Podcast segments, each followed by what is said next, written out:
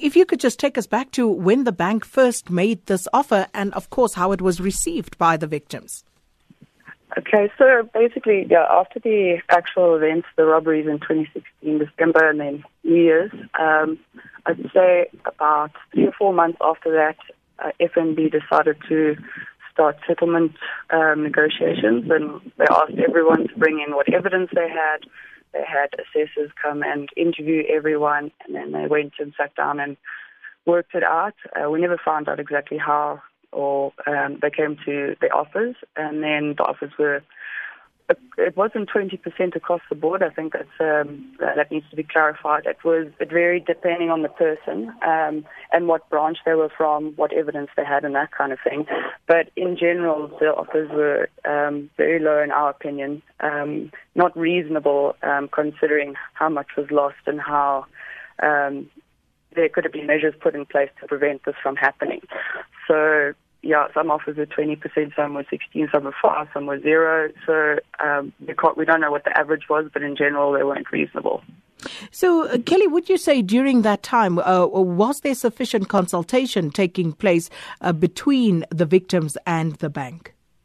Uh, we had one or two discussions with them, but uh, when it came to the final result, it was uh, the final settlement offers. It was a take it or leave it type of situation. It was we've come to this amount, and if it was queried, they said there's no discussion around it. Um, we can't tell you how we came to this amount or what our decisions are based on. So I think there was a lot of communication lacking in that sense. And uh, we then uh, received uh, this communication from uh, FNB where they released a statement saying they've received summons from an attorney representing approximately 60 customers. So, uh, talk to us about this uh, because before the settlement offer, was there not um, an amount of 121 million rand that was being mentioned that the bank was being sued for in terms of damages? What happened to that? At that stage, there, at the settlement office, there is no legal action. Um, so this came from after all the settlement offers were given out. Um, some took the offers because they weren't in financial position to say no, um, or the offer, so like depending on the branch, because some branches FNB seem to favour more than others. Some of the branches got offered more, but uh, what we were left with was the 60 people that had the largest claims, so the ones with the biggest losses, were the ones that um, we're left basically out in out in the dark now. So we came together and then we um, instructed Trudy Broekmann, our attorney, to to start putting the summons together. That took us about eight months of hard work, research, um, getting everyone's 2,000 items listed, valued, um, getting our legal ducks in a row, finding out more information about the Consumer Protection Act. So at, in September this year, we sent out our summons. Um, so we're, we're expecting uh, the replies um, on the 14th of December because FNB has asked for an extension because it's quite a large document of um, information they need to go through. So at this stage, we're just waiting for FNB to do the right thing. Well, Kelly, thanks so much. Uh, we have uh, Trudy Broekmann, uh, as you mentioned, um, attorney representing some of these victims on the line. Uh, so let's move from Kelly to Trudy. Trudy, thanks for your time as well. Thanks for yours. so FNB has indicated uh, that uh, they uh, will be defending this particular matter. On what grounds? That's correct. We are awaiting. We've we've received the notice from them that they are defending the matter. What then happens in terms of the court process is that they have a period of time during which they can formulate their defences and their responses to every single paragraph of our of our summons, and there are quite a lot of those. So we are um, waiting for their plea in which they'll set out their defence.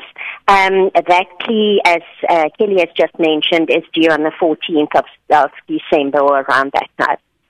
So this has obviously raised a lot of questions for a lot of people because I, I remember hearing people say uh, if this happens and the bank refuses to take any sort of uh, responsibility, why are people even bothering? Why don't you just leave whatever valuables you have under the mattress in your home uh, because it amounts to the same thing? I must say that thought does occur, Sakina, and I'm sure it, it occurred to my clients a little bit too late, unfortunately. Um, what uh, what the legal position actually is is that any disclaimer of liability, in other words, when the bank says we will not be liable if your goods are stolen from our um, from our bank vault or from our our branch. Um, that needs to be read in the context of other laws, so we don't just take that at face value. We apply the Consumer Protection Act where that applies, and the Consumer Protection Act says, well, a clause like that is only um, valid and enforceable if it is fair and reasonable and just towards the consumer, in this case, uh, the, the, bank's clients. So it's not just, it's not a simple question of they say we won't be liable and then they aren't liable. No, no, we need to look at the CPA. There's also other financial services legislation that says if you take a deposit of anything from a, from a customer, um, as a bank, then you need to take special care of that um, because it's not your own money; it's the bank, uh, it's the money of your of your customer. And then there are what we call fiduciary duties. In other words, duty a, a duty to take special care to put in place special security measures to make doubly, triply uh, sure that your staff don't assist a, um, robber who wants to come and steal all of these uh, uh very valuable goods in mm. the hmm. safety deposit boxes, etc. Uh, you know, Trudy, I think what you're saying is so important uh, because as consumers, as lay people who are not au fait with the law in most instances, even when it comes to just our rights as consumers, uh, many people, if you think about those who were perhaps offered no compensation, uh, I'm sure there were some people who didn't even know what their rights were in this regard because the bank would have just paid uh, uh that indemnity and said, you know, you signed off on this and therefore you have no recourse. But um, of those uh, customers that have come to you, and I'm glad they did. Uh, you know, were all of them offered compensation, or are there amongst them those who were offered zero compensation? As I recall, there was one or two who was offered zero, but Kelly can probably confirm that better than I can. There were many who were offered a very low amount, like 5% uh, or 20% even, I, to my mind, is a very low offer. Um, but how do they even determine to, that? How do they determine that? Yeah. There was a process um, before the the summons process started, where um, I think independent consultants were uh, appointed. One doesn't know how independent they were, but um, that was the idea.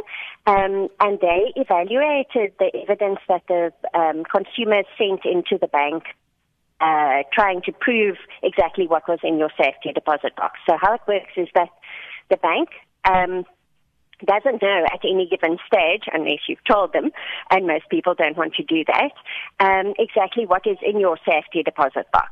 Okay, and of course you can go any day of the week and change what's in your safety deposit box, add something in, take something out, etc.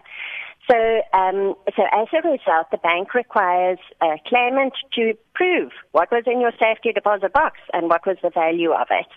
Um, so there was a, a procedure going in that direction um, that happened before the summons, and of course, as part of the summons, our responsibility as the plaintiffs um, is to prove to the bank this is what was in the safety deposit box at the time of the robbery, and that's the value. And here's a, a certificate proving it. Here's a photograph of the uh, jewelry. Um, here's a, a purchase.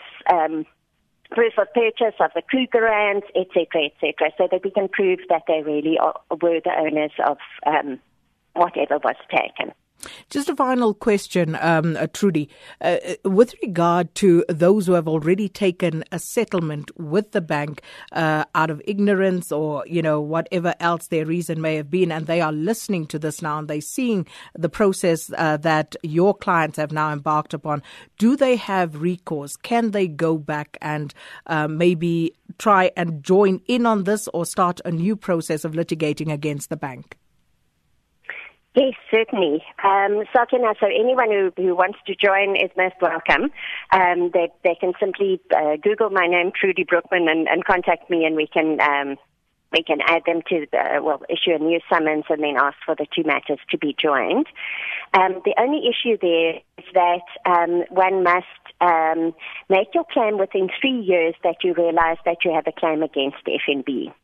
So the oldest uh, bank robbery took place in 2015, and if in 2015 you already realized I have a claim against FNB, but I'm not sure how to prosecute it, or I don't have the money to, or I'm too scared to tackle such a giant, um, and you decide against it, then three years has probably already elapsed, and you may be a bit too late. If you were a victim of the 2016 robberies, you certainly still do have the time to uh, to approach us, but we can give that advice to, to each person on a case by case basis.